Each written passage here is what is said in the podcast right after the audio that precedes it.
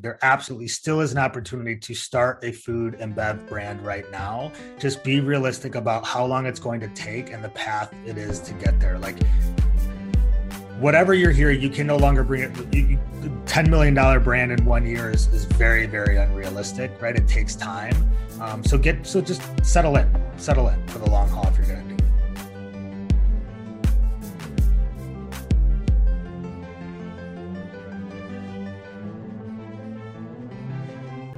What is up, Modern Commerce listeners? I want to show you an amazing app we've been using called Triple Whale. You can check it out at trytriplewhale.com. It has all of the business health metrics and growth metrics you could possibly need all in one place, right? So everybody can get on the same page. This has revolutionized our ability to help grow brands and collaborate with brands. Everyone can get on the same page on the most important metrics. So if you're a media buyer, you could come into this and you can just use this little pin icon right here. And you can pin to the top the most important stuff to you. So if I'm a media buyer, I might have ROAS, I might, might have ad spend, uh, I might have new customer ROAS, right? But if I'm an owner, maybe those things aren't as important to me. Maybe I just want, you know, net profit, show me the net profit, show me the sales, right? Show me the number of orders. Um, so everyone on the team can get in line, get you know on the same page of what the most important growth metrics are because it's different for every brand. Um, so grab Triple Whale at trytriplewhale.com. Use it. I promise you, it will make your growth path far more clear. And uh, enjoy this episode of Modern Commerce. Welcome back, Modern Commerce. You're here again with Casey and John. We've got one of our exciting interview episodes here today. John is becoming one of the best interviewers I've ever met. Uh, we got a special guest that I'll let him introduce. Uh, John's actually in a special location today too. He might give um, us a little insight into that. John, what you got going on, dude? Yes, yeah. So I'm I'm in San Diego at Mission Beach. If anybody knows where that is, beautiful here. Uh, so if you hear like a roller coaster, there there is a roller coaster to my right. I'm outside. Um, I'm here for Geek Out. If you you know if you've heard of Geek Out, it's a great event speaking here, um, meeting some cool people. But excited to do our podcast today with Ryan Rouse. I did not ask you beforehand if that's the correct pronunciation. That is Ryan Ryan Rouse of Highkey Snacks. Um, Ryan, yeah, give us a give us a little you know background on you. Yeah, the short version. I'll, I'll, try to keep it short. I um I spent the first twelve years of my career in like traditional in finance. Um, but in 2013, a buddy of mine from college came to me with an idea to start a, a ready to eat meal company called Factor 75. So we started that business with virtually no idea what we were doing. We certainly didn't know anything about marketing or food operations or any of the above, running a business. So not exactly the best lead in to start a business. Um, I'll cut to the chase. I mean, eventually I was forced to learn marketing and I was forced to not only learn it, but push all the buttons. So I would learn from people, buy courses on everything that we now know about growth marketing, how to run traffic, advertising, search, paid social, um, SEO, email automation, the whole kit and caboodle. Uh, so it wasn't exactly the funnest time in the world. We we were struggling mightily. We eventually figured it out, but I did learn. I'm now much in a much better position to lead all growth marketing functions because I've push those buttons myself right uh, intimately close to those buttons. So we ended up growing that business um, and it eventually sold out and got acquired for a large sum of money uh, which is great. Um, and then uh, since then i did a lot of consulting mostly with cpg brands mostly uh, in the consumable space and the better for you space helping them with their e-com channels direct to consumer and amazon and now i'm at high key Nice. Yes. And, and you're head of growth at Highkey, VP marketing. What's yeah, I guess technically title? chief digital officer. So all all e-commerce and um what rolls under me, what does that actually mean? That's that's Amazon, right. that's direct to consumer, that's customer service, that's social. Nice. Yeah. I mean, the titles, I, this is one of the things I'm learning as we've gotten acquired by Structured and we're at a big, titles matter to people. I didn't never think titles mattered before, but yeah, uh, titles definitely matter. One thing I know about you that I, I think is, uh, I think that is like really awesome. And, and we've had an episode of modern commerce before where we kind of like ranked marketing gurus um, and and coming in i believe at number one either number one or number two for us was ryan deiss uh, and i also kind of cut my teeth on i know that that's kind of where you cut your teeth was with digital marketer digital marketer courses which is like you know it, it's i feel pretty fortunate sometimes that's pr- also where i cut my teeth because there's like a lot of shysters you know a lot of gurus selling you four year old courses and stuff that uh, I gotta like that's what attracted me. Um, but yeah, that's one thing I know about you as well. Yeah. Yeah, hundred percent. He was one of the very first. Um, I I bought um, the machine. Yes, was that was one of my. Audit. It was the very first. I was at an event. Um, so I started the event train, and I was telling this guy at the event that I just met that we had all these emails that I had to write. Um, and he's like, you got to buy this program. It's the machine. So I bought it from Ryan Deiss. Immediately just connected. He, you know, I think that the the breaks it um, down. Yeah. It really does. He the the information product category gets a bad rap because there are a 90% probably, if not more, are bad but the people that teach it like i've learned everything i've learned from some sport sort of course or another yeah. one form no, of course or another. I mean yeah i, I think the right yeah we kind of look down on the gurus but there are some really good ones that i like uh, in a lot of ways i would say that digital marketer digital marketer, marketer courses have definitely changed the course of my life. So like that was that's so funny though. Machine was i think maybe it was definitely the first high ticket thing i bought I might have bought some of their tripwires before. But. Yes, I did that, and then I and then I went to traffic and conversion. The the moment I bought that, it's that I, I ascended up from there. You know, bought right. that, and then yeah. and then one part of their community went to traffic and conversion. I remember my first traffic and conversion summit. I was completely blown away because when you're that new and I knew nothing about marketing. And so every single session was mind blowing information. Yeah, notes. Yes, yeah. it was awesome. And then aside from the people that you meet, we, we know this to be true. You know, like Geek Out. Um, I'm supposed to be there this week, uh, weekend. I'm I'm I'm wishing that I was, but I love events. I love meeting people. I love learning. Yeah, for for sure. No, I I think that's uh, you know, I I really wanted to bring that up, not to have like a you know five minute testimonial of digital marketer products, but uh, really to kind of say that like I know that you're a big learner, which as a head of growth, I mean, you know, full disclosure, we we work with Ryan and, and Highkey on an agency basis, and like if you if you have done an agency at all, there's a roller coaster going by.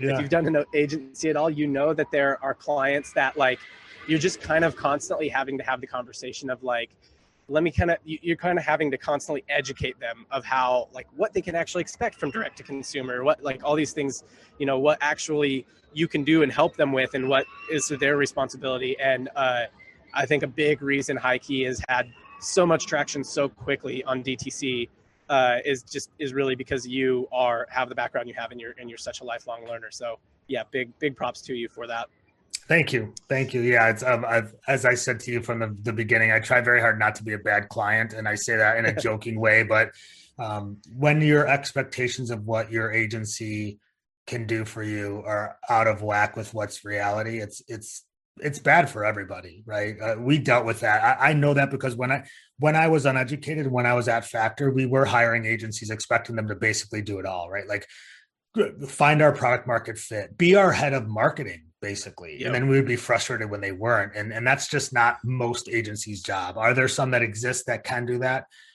Probably. I, I haven't had you know that's just a large ask. That's a, a lot of yeah i mean a lot of good agents you end up kind of covering more of that, right? Yeah. You know, uh, but yeah, you're you're totally right.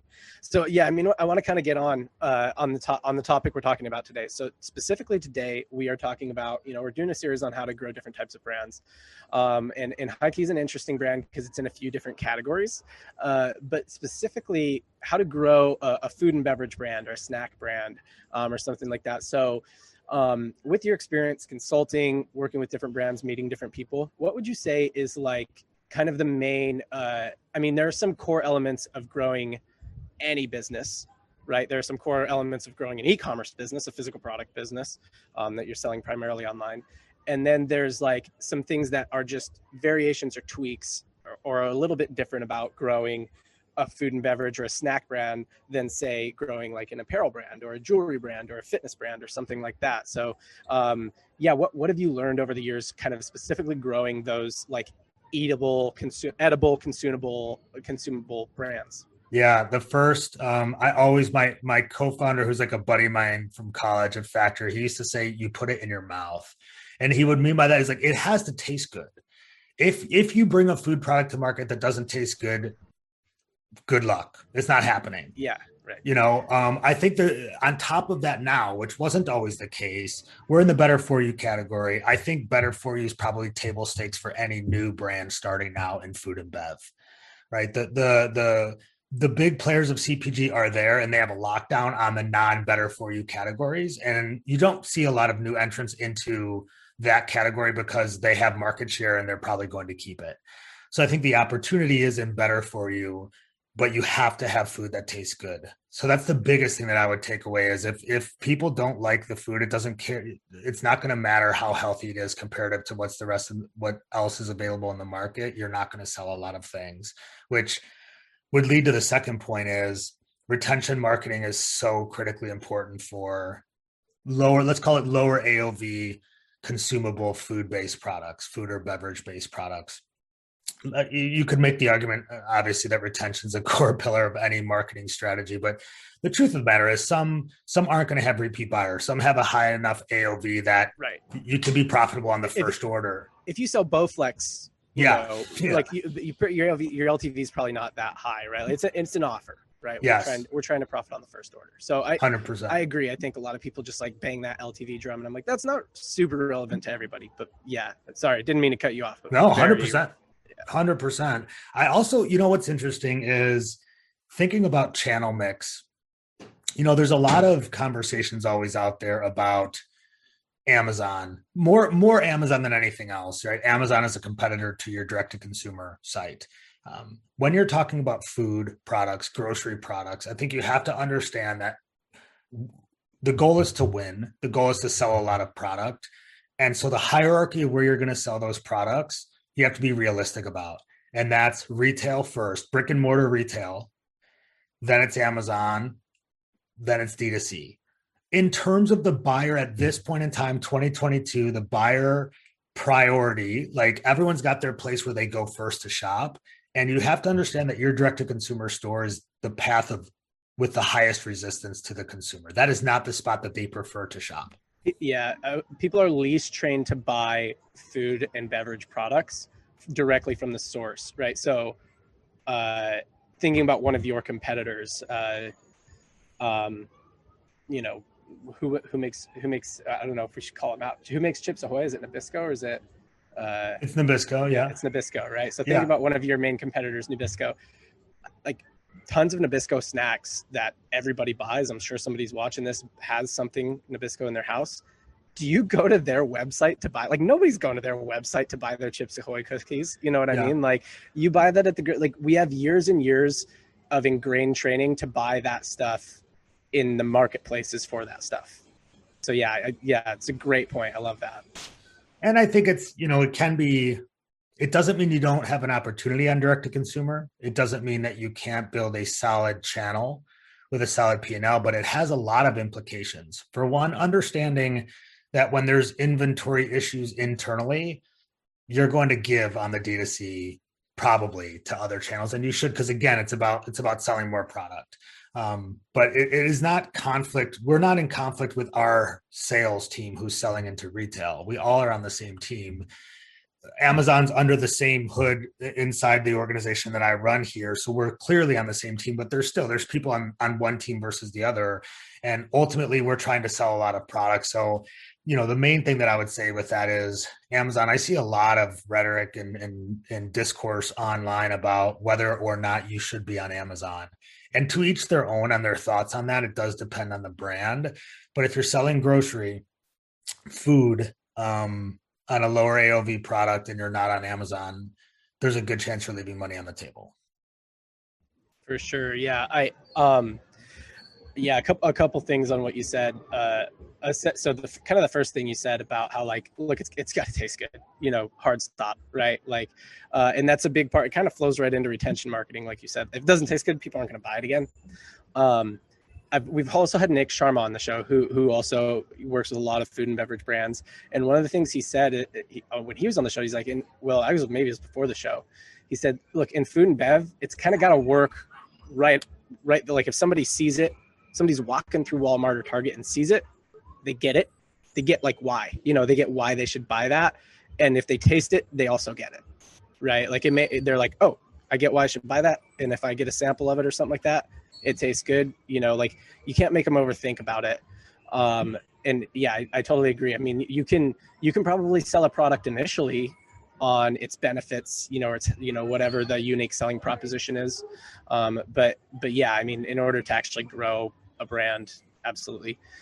Um, and the other thing is, yeah, I, I love your approach to omni-channel. And I one of the questions I have for you is, do you think because I actually don't see that approach to omni-channel show up in a lot of brands, even a lot of advanced brands, where like they still are very stuck on seeing each channel as its own like hey d2c has to stand on its own and we want d2c to grow this much and we want amazon to grow this much and, and they don't necessarily think it about you know i think especially and we've had it with other snack brands even where you don't think about like um you know we got we got some some high key snacks when we first started working uh with you and we ate them they're delicious. I was like yep we're gonna we're gonna order some more pretty soon here. You know hadn't gotten around to it but then my wife was just going through like you know the grocery store and they were there and so she just picked them up right? It was actually more convenient for her yeah.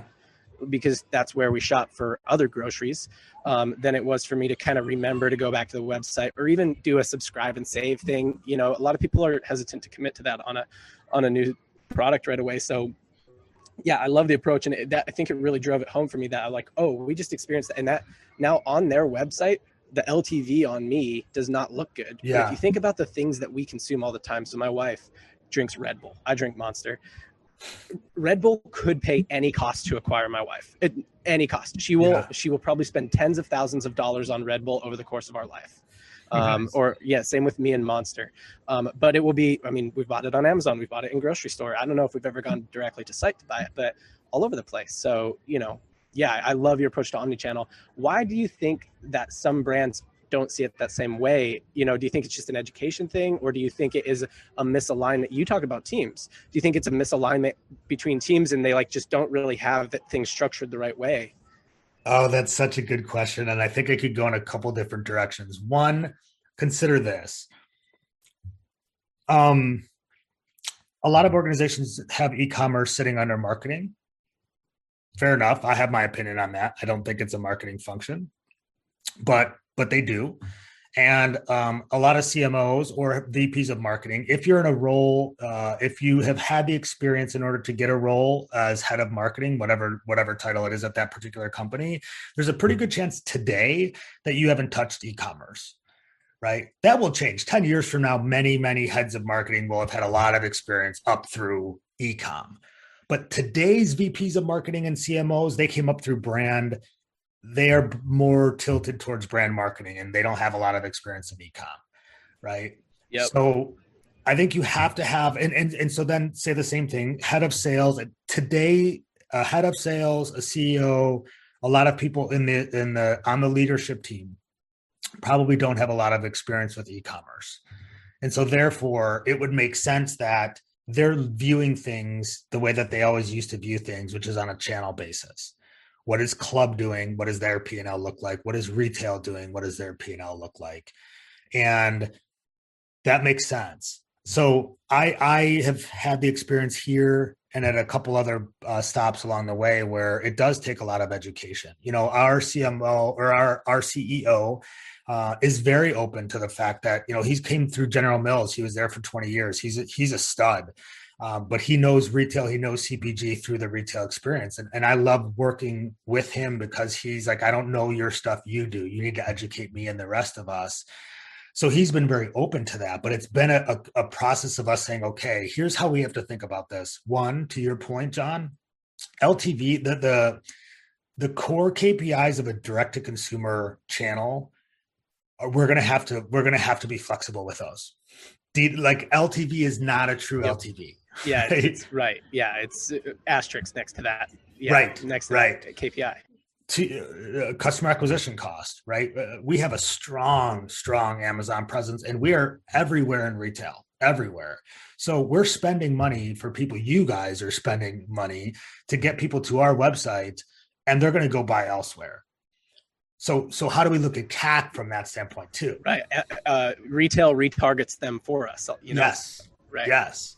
So we could get into how I think about like how we flex those those metrics. I think it's an important conversation. But the answer to your question directly, I think that it is that. I think I think in 10 years you're gonna have this is gonna be mainstay, but it's the same reason why we've all gone to um, MER or blended ROAS from a paid advertising perspective, right? Or using advertising as as the comp um, we're willing to lose on a couple of different ad sets, or audiences, or creatives to drive volume, right? Because we know that there's others that have better, that aren't driving as much volume, but they have better economics. So club and retail have better profitability economics than D2C and Amazon.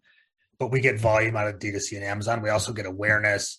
There's a lot of positives to it. So we care about the P&L as a whole just like blended ROAS cares about the channel as a whole. It's the same exact analysis down.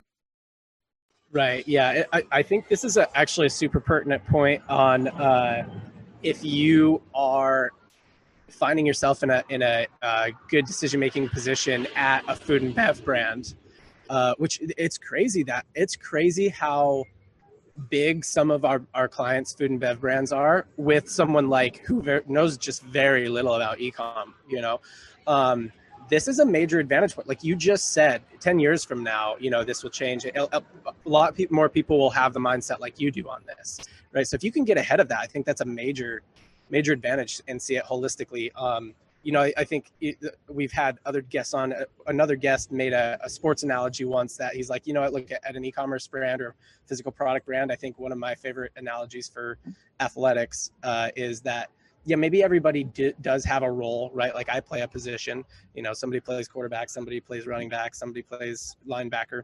But at the end of the day, everybody's job is just to win, right? Um, and so, yeah, I mean, your your position matters, but really, you just got to do whatever is needed to win, and you you have to like know when to play your role and when to maybe even go outside your role and when to like when your role isn't the most important thing happening on the field even. yeah um so yeah i i just um yeah, Casey, anything there? I, like, I know you're the sports analogy guy, but yeah, I mean, uh, that's actually one of my go-to questions on interviews. Is uh, you know, like Ryan, do you have a favorite sports metaphor for marketing? Are you a sports guy, by the way? I am. Yeah. Okay. Okay. What's your favorite that's sport? Good. Well, favorite sport to watch right now is football. Favorite sport to play is golf. Gotcha. Okay. Okay. Cool. So with that in mind, do you have a particular? We've done a whole episode on this before, John and I ourselves, and we've asked it on a couple interviews. But I always like like to hear new ones. Do you have a favorite kind of metaphor from sports that you can take to marketing? Yeah, it could be as simple learned, as like yeah. be a team player or or whatever. The, the the the one I always go to is everyone has a plan until you get punched in the face, it, it, which is absolutely true. You know, it's how many people want, which I wanted back in the day too. Um, what's a ninety day plan? The growth plan, right? Like my fa- my favorite is when our brands partners come to us and they're like, "Yeah, so we're doing our annual planning right now in like Q1." So like they're asking us to tell them what like September is going to look like and I'm like, "I mean, I can put some numbers in a sheet for you, but yeah, like that I, means nothing." If we all agree and know that this is a guess, cool. And so right. interesting enough, that's such a fantastic point that's another thing that's going you're talking about process inside of a business. Retail is much easier to map out a year in advance. Your q your q3 orders are currently coming in when you're planning in q1 your q3 totally. q4s are, are coming in right now. Yeah. So this annual planning process and um uh, what I always say is uh, e-commerce, annual planning, and finance are like oil and water right? And I've had the pleasure of working with fantastic finance leaders who also get it. That is such the key, right? Where they're not trying to force it.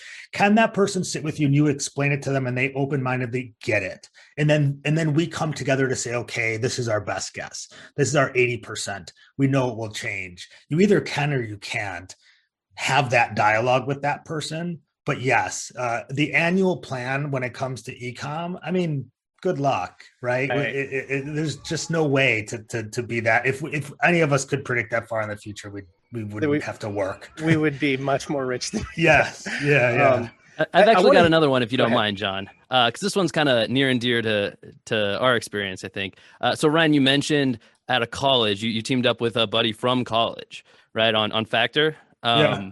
I was wondering, since John and I, we've known each other since middle school. Um, I was wondering, from your perspective, what are some like unique advantages and maybe even like uh, things that put stress on the relationship by working with somebody who you've known for a long time and had kind of a friendship with before a business partnership? Wow, how, you guys could probably speak to this too. I mean, one, it's a marriage for sure. And so you have to treat it as such communication, being honest with each other. I think the advantages are that you have this comfort level and this trust level, and that you've probably um, been very, uh, don't have to learn how to be honest with the other person which is very hard when you know you first meet someone. You're in the honeymoon yeah. stage for quite a long time with new people, and you don't really shoot it straight. So I think that's a huge advantage. I think a huge disadvantage is for us in particular, um, is you have a lot of history that may or may not be helpful in terms of business but like we weren't clear. We were friends. We we didn't like look at each other as as co-founders from the standpoint of what are your strengths and what are my strengths and all that looks like a good symbiotic relationship we could have. He's like, You're my buddy. What do you think? Cool, let's go do this. And now, now we haven't really divided and conquered. I think our early employees at Factor would tell you they didn't know who ran the company per se. Like he was the mm-hmm. CEO on paper, I was the COO on paper. What do titles mean? in an early stage startup they mean nothing but like we have to we both had to agree on things in order for things to move forward and that's not a good that's fine if if we're agreeing all the time but that's not how business works yeah the, I, the symbiotic thing. I mean casey and i uh we, have got a shorthand us, for communicating essentially. Right yeah but but like yeah the downside of course is yeah neither of us has like a, a knack for brevity right? Yeah. so sometimes we take a long time on stuff that doesn't need to be and we both like really think about stuff from all the angles whereas like sometimes someone who's just like all right like we need to stop and make a decision here uh, is, is really valuable. But yeah that's you're dead on like more comfortable with each other more straightforward yeah, yeah. love it um, okay i want to hit on one other thing uh, around food and bev and growing a food and bev brand growing a grocery brand a snack brand I think another big thing, and I touched on it briefly, is that high key, high key snacks does really well.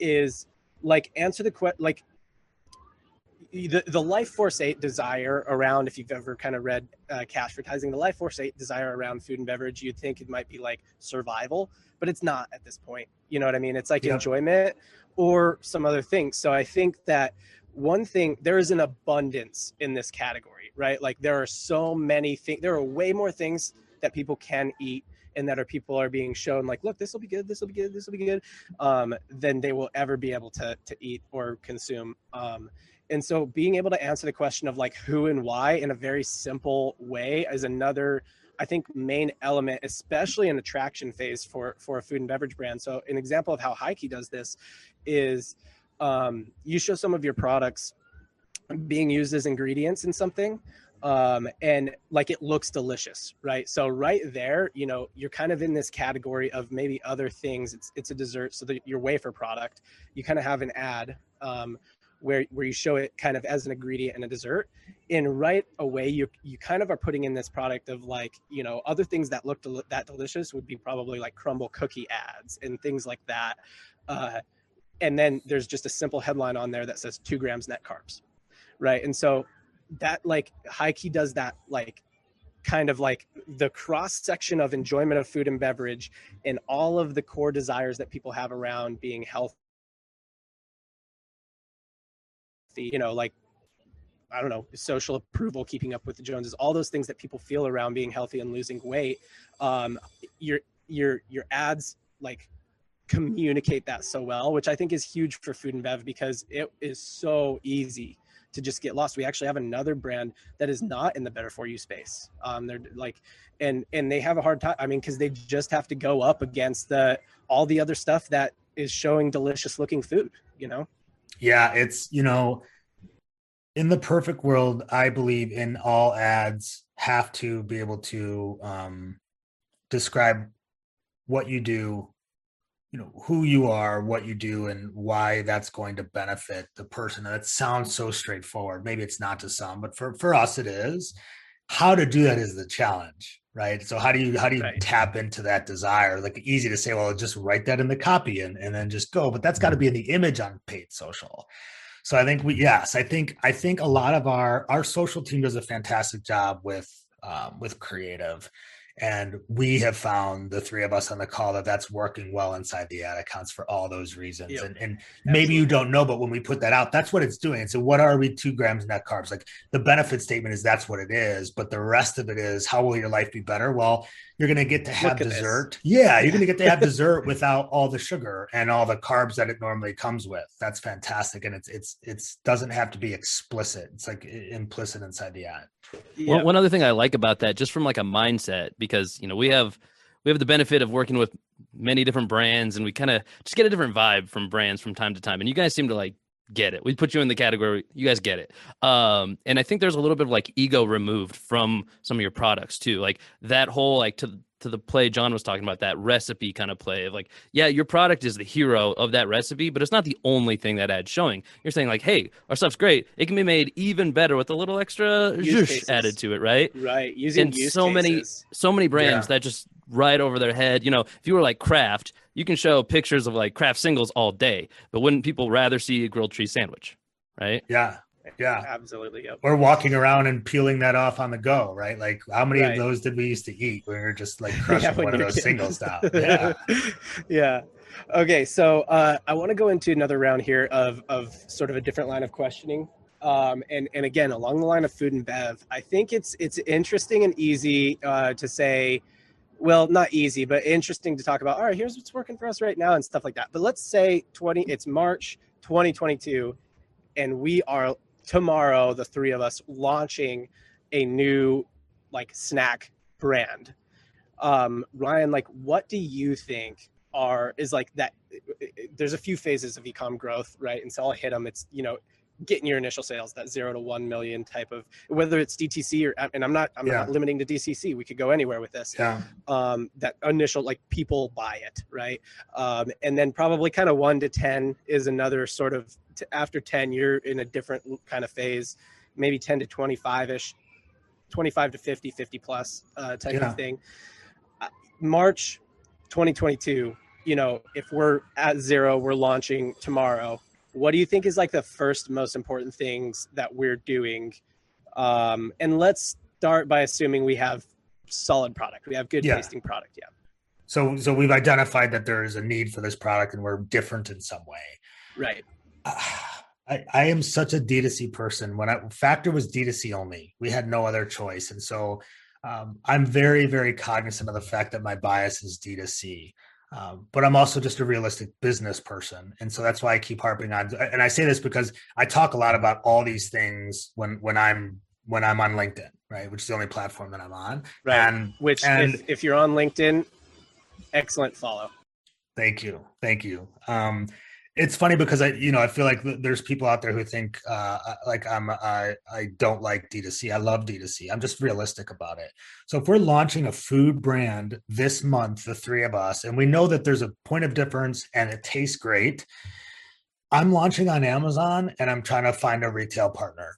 You know what I mean? Like uh, D2C is hard. You guys are buying ads for D2C all day long.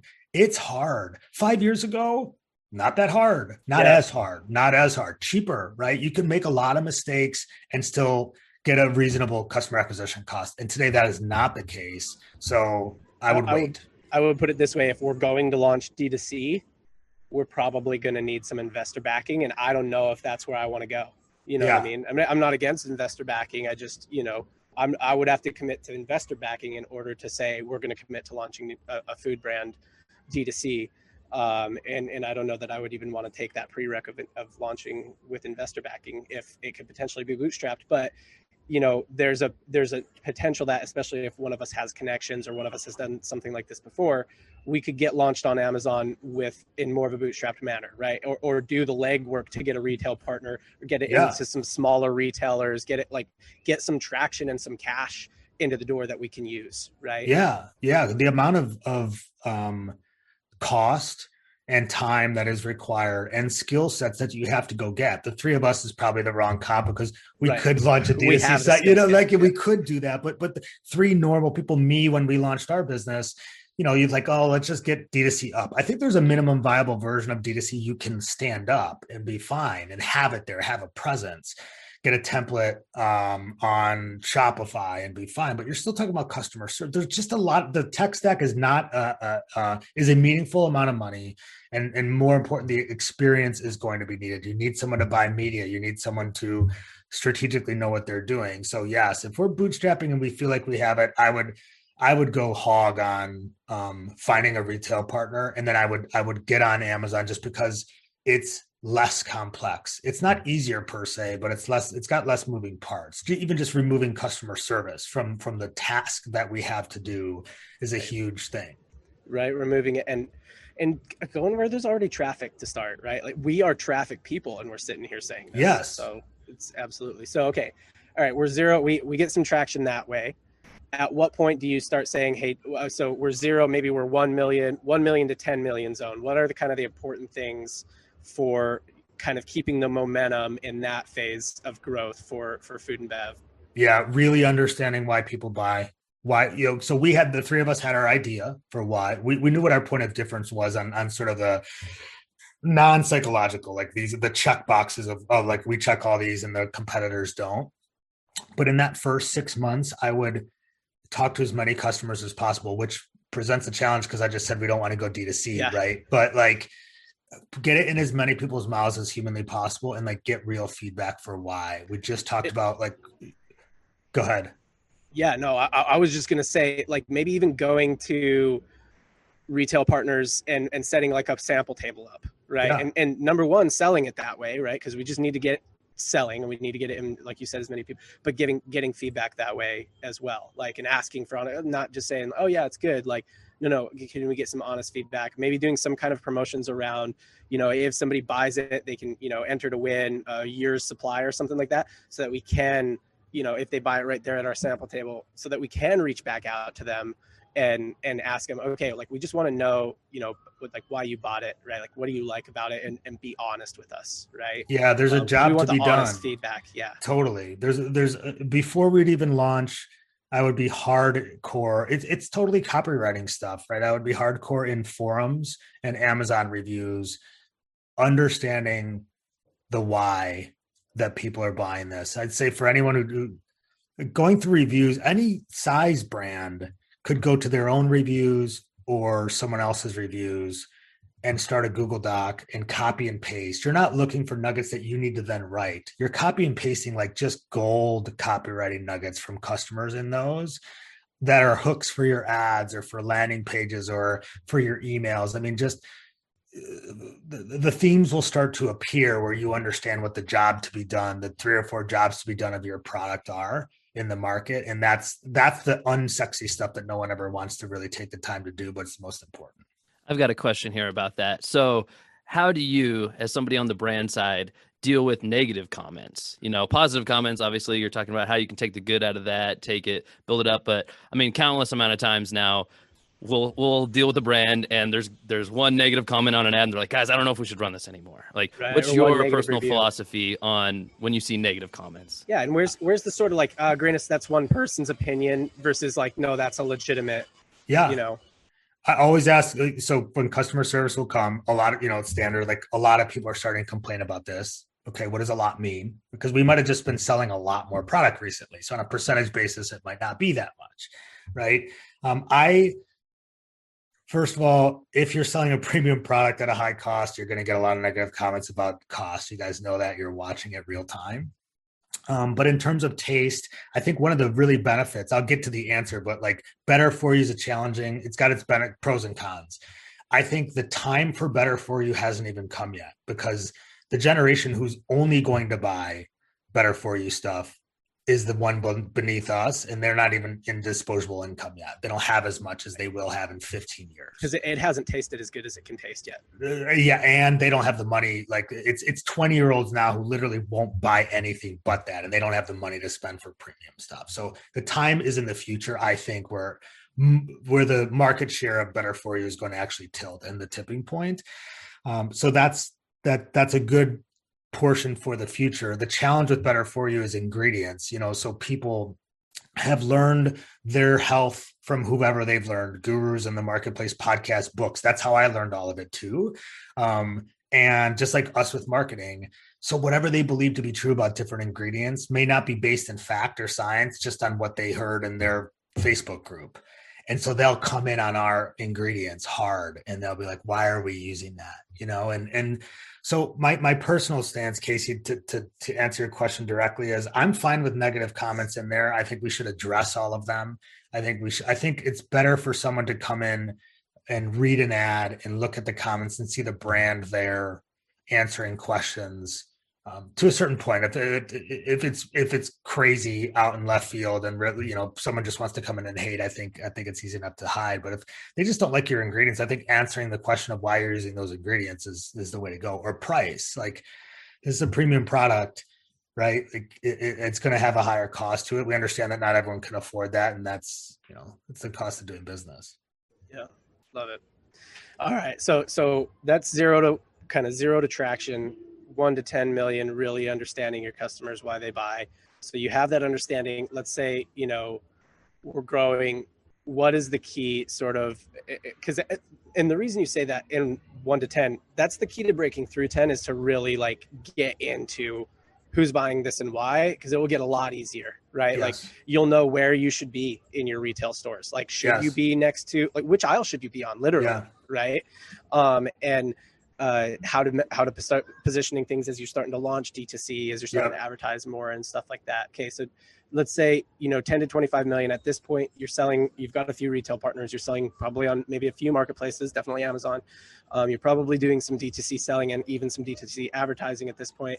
What would you say, kind of in that 10 to 25, 10 to 30 million type of phase, is like the key to getting past the 25 million and into that next phase? Innovation I mean, what's going to drive retention is innovation, one thousand percent. You know, it's um, to your point earlier. There's so many different competitors, and there's the chances are that the, the, your customers will try all of them, and they may come back to you at some point.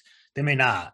They may like you and not come back to you but the way you're going to continue to get people to come back and buy is if you can bring new products. I think in in in food, uh, maybe Bev. I've not had a lot of experience in Bev, so I, I won't even speak to that. Flavor, food, it's a lot of flavors in Bev. Flavor, yeah. Ex- okay, yeah. So so line extensions. Um, mm-hmm. You have to have innovation. It can be form factor. It can be line extensions, flavors. It can be a brand new category.